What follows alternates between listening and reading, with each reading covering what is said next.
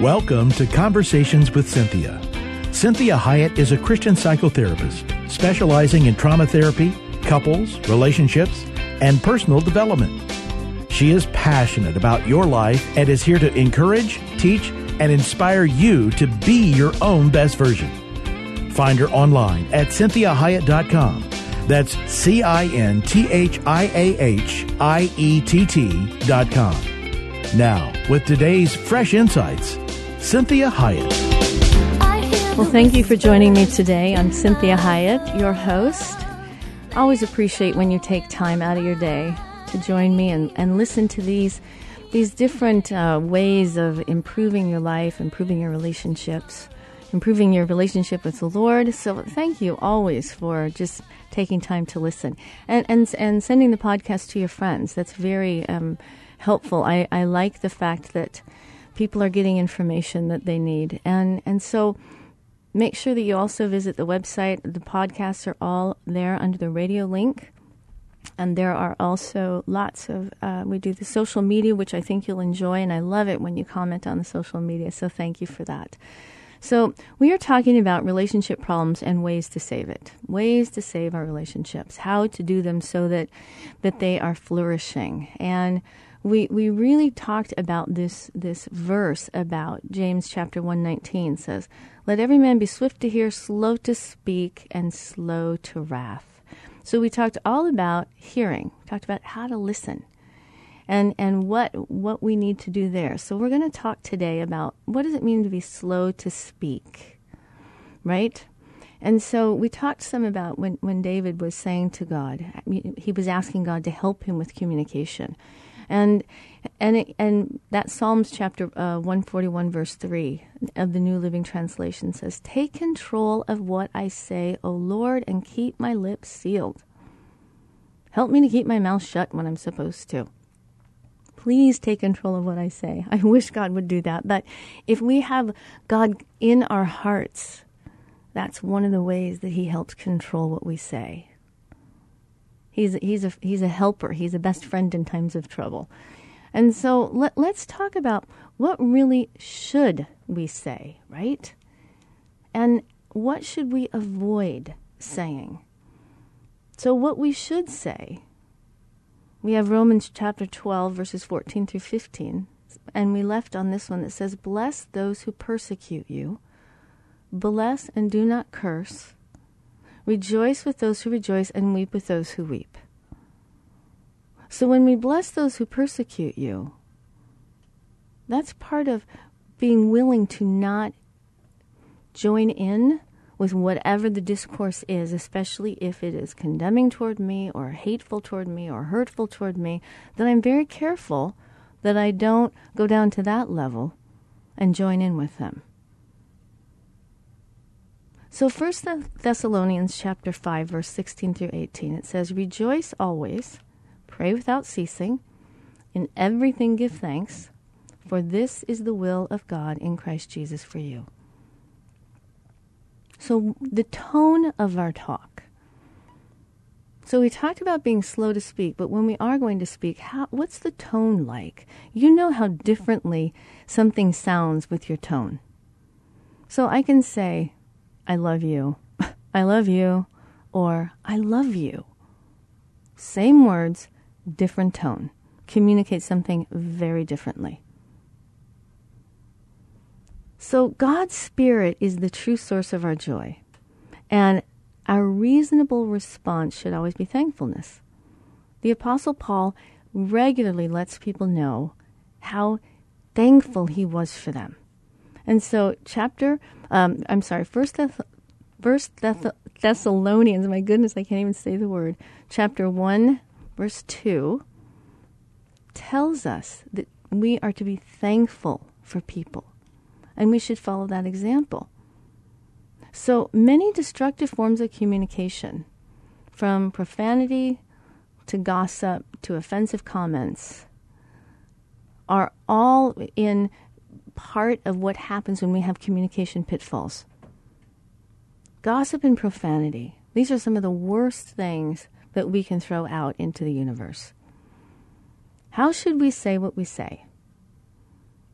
Proverbs chapter 15, 1 and 2 says, A soft answer turns away wrath, but a harsh word stirs up anger. The tongue of the wise uses knowledge rightly, but the mouth of a fool pours forth foolishness. The tongue of the wise uses knowledge rightly. That, that, that in and of itself is an amazing thought.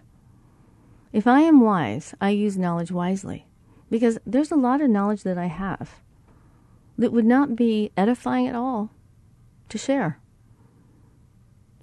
A lot of times that's what gossip is. You may have knowledge about somebody and you go and you share it. That's the mouth of a fool. So Proverbs um, chapter 25, verses 11 and 12 says, A word fitly spoken is like apples of gold in settings of silver. Like an earring of gold and an ornament of fine gold is a wise rebuker to an obedient ear. A word fitly spoken is like apples of gold in settings of silver. Ephesians chapter 4 verse 15 says, "But speaking the truth in love, may may we grow up in all things into him who is the head, Christ." Speaking truth in love. That's the difference between brutal honesty and honesty. There's no need to be brutal when we are being honest with someone.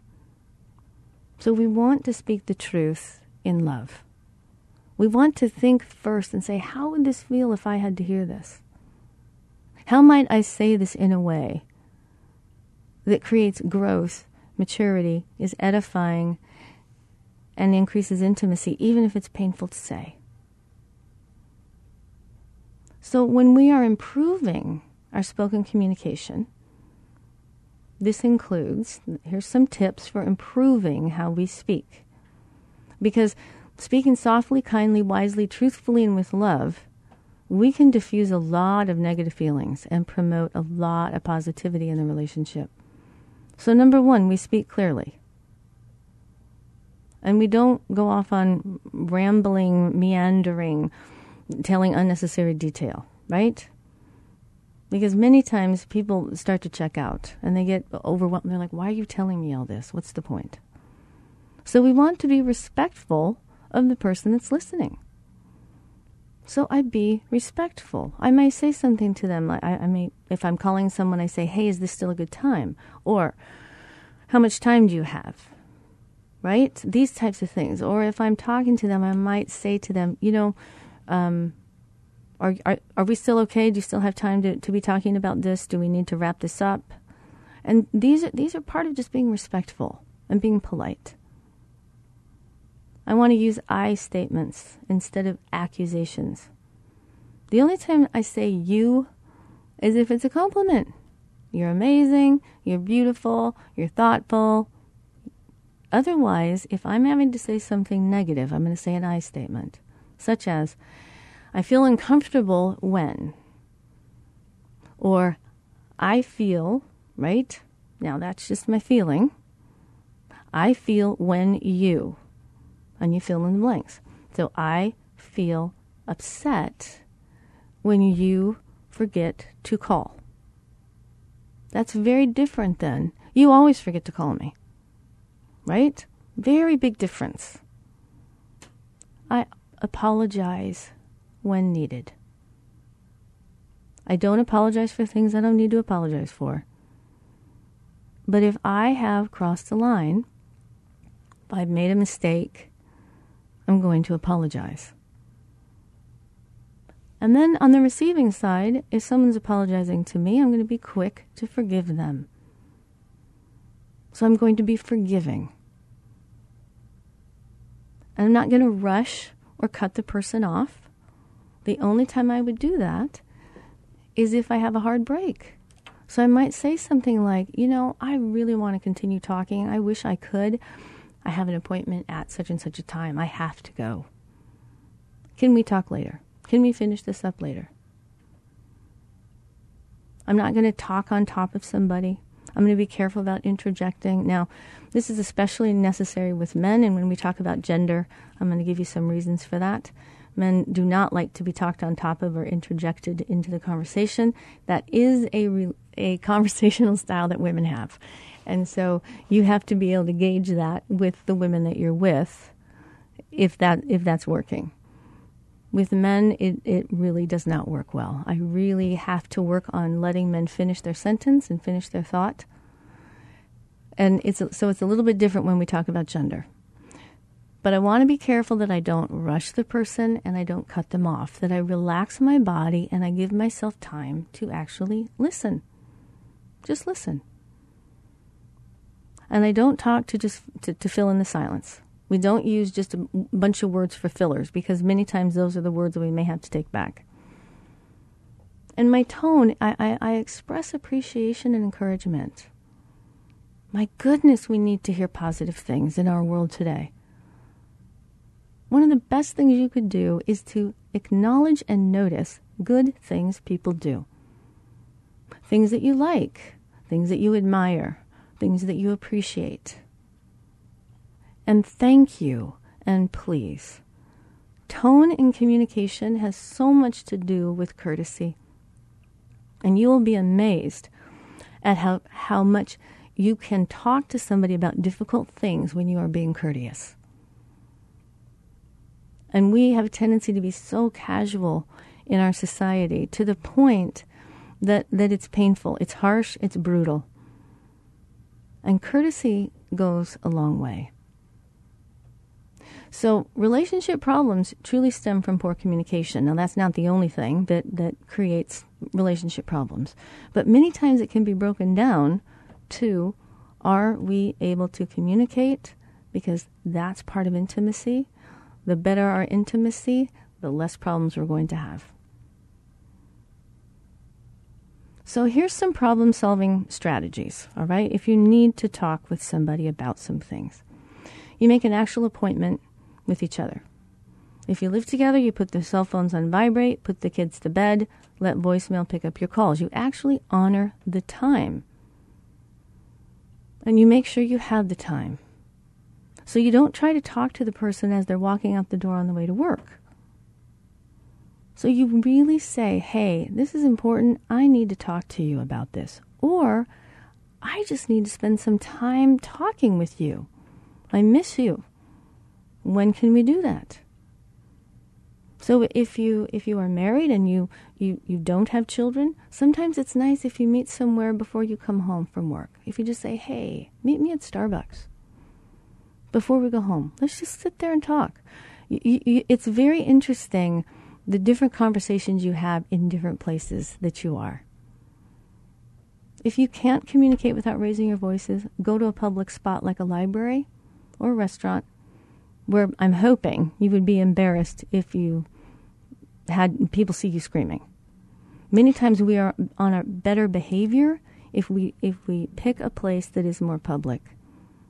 And we are better able to control ourselves and our emotions. Set up some rules. And like I said, try not to inter- interrupt your partner through speaking until they're finished and ban, ban those phrases like you always or you never, these types of things. You know, these all inclusive, all or nothing statements. Adult relationships are far too gray for that. There's very few black and white pieces to relationships. You want to use body language to show you're listening, right? Don't doodle, look at your watch, pick at your nails. Nod so the other person knows you're getting the message. And rephrase it if you need to. So, for instance, what I hear you saying is that you feel as if you have more chores at home, even though we're both now working. Now, if that person's right, then confirm it. And you might want to say, is that is that how you're feeling? Do I do I have that correct? It may not be true. But if you try to argue the point before they ever feel heard by you, you're going to complicate the situation.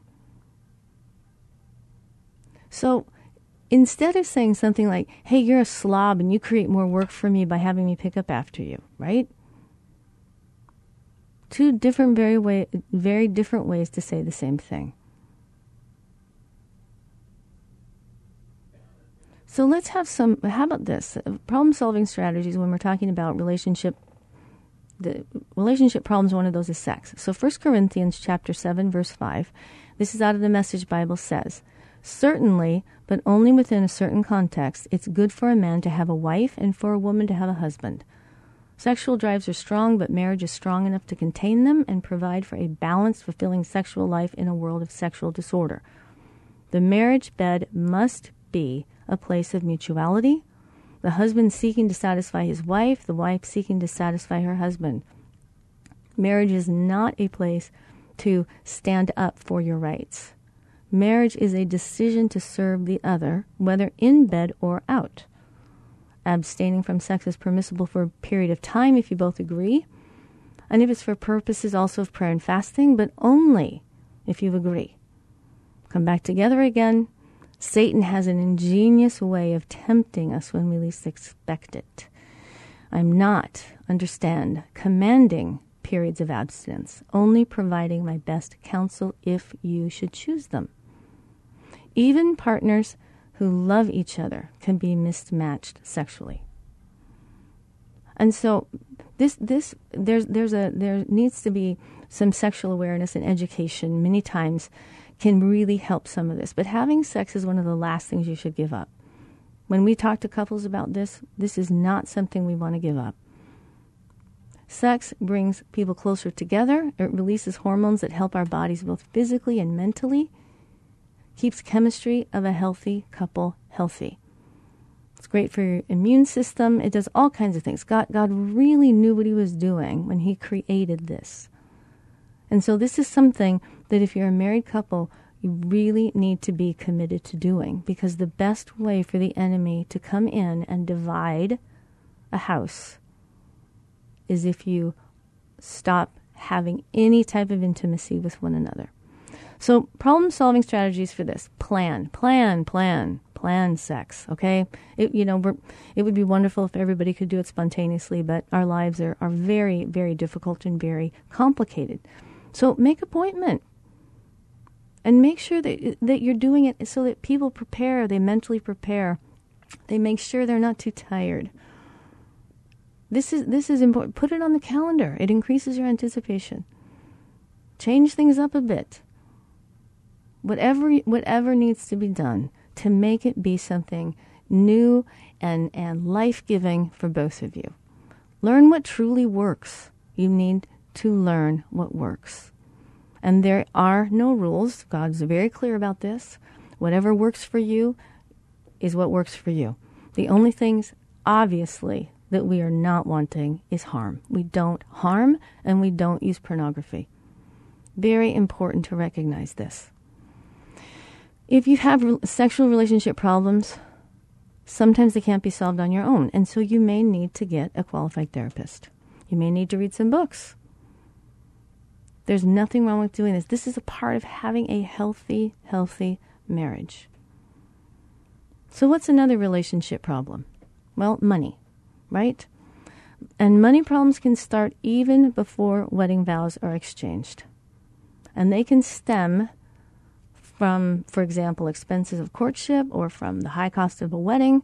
And many people are spending exorbitant amounts of money on, on their wedding and it's one day. One day. Now, I'm not telling you how to do your wedding, but I am saying if you are putting yourself in deep debt for a wedding, the fun you have on that day, you're going to pay for a while. And money stress when people are in debt is very hard on a relationship.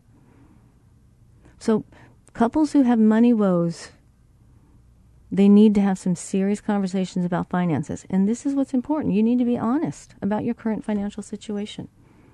If things have gone south, obviously doing the same thing over and over again is insanity. So, if you are trying to live a lifestyle that you do not have the finances to afford, you need to be honest about this. I don't want you to approach the subject of money in the heat of a battle. I want you to set aside time that's convenient, that's not threatening to either of you, that you both prepare for it, you both know you're in it together, and that there are solutions. If one partner is a saver and the other one's a spender, we have to understand there's benefits to both, but we have to learn from each other's tendencies, and we also have to agree to move toward the middle. So if I love to save and you love to spend, then you need to start moving toward the saving, and I start to need to lighten up with some of the spending. Don't hide income, don't hide debt. That is a really big problem for, for uh, relationships. So you bring financial documents, you include maybe a recent credit report, you look through bank statements, insurance whatever you need to look through to say, we need to be on the same page and, and we need to understand our financial situation and our world, our financial world. And if that means you go talk to someone that can kind of mitigate some of this so that it doesn't get so contentious and can really keep focusing you on what you need to talk about versus the emotionality part of it, that's very helpful. Do not blame. Don't blame. It doesn't it doesn't work.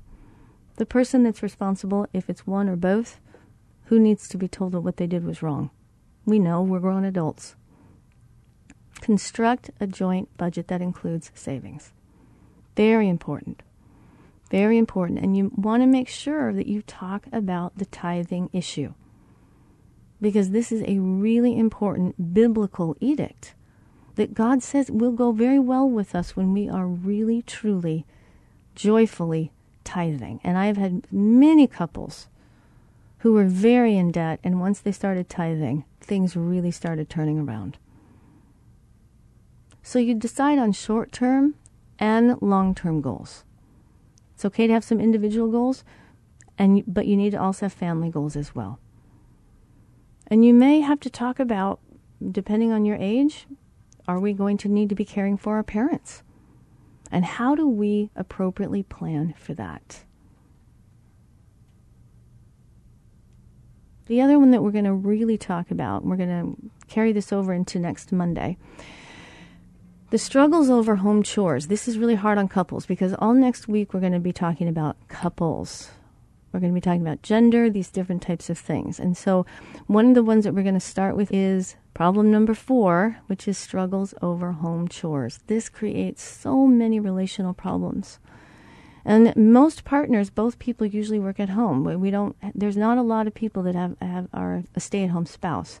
So it's important that we really fairly divide the labor and that we show up as grown-ups, and that we are responsible for our side, and that we really recognize that this is one of the ways we keep peace.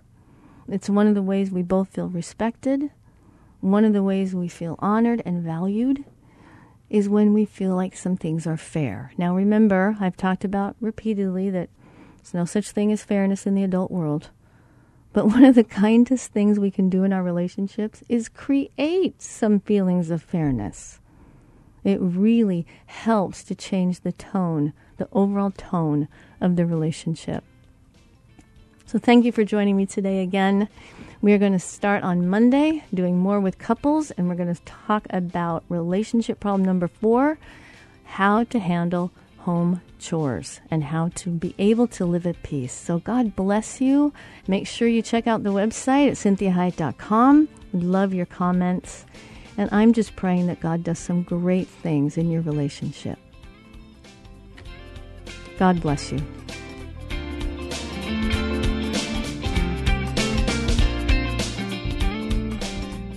To hear today's program again or to share it with someone else, please go online, cinthiahiett.com. That's C I N T H I A H I E T T dot. Conversations with Cinthia is heard daily at 3 p.m. and 12 noon every Sunday on Faith Talk 1360 KPXQ. Follow Cinthia on Facebook, Twitter, Instagram, and LinkedIn at Cinthia Hiett. Until next time, remember, be your own best version.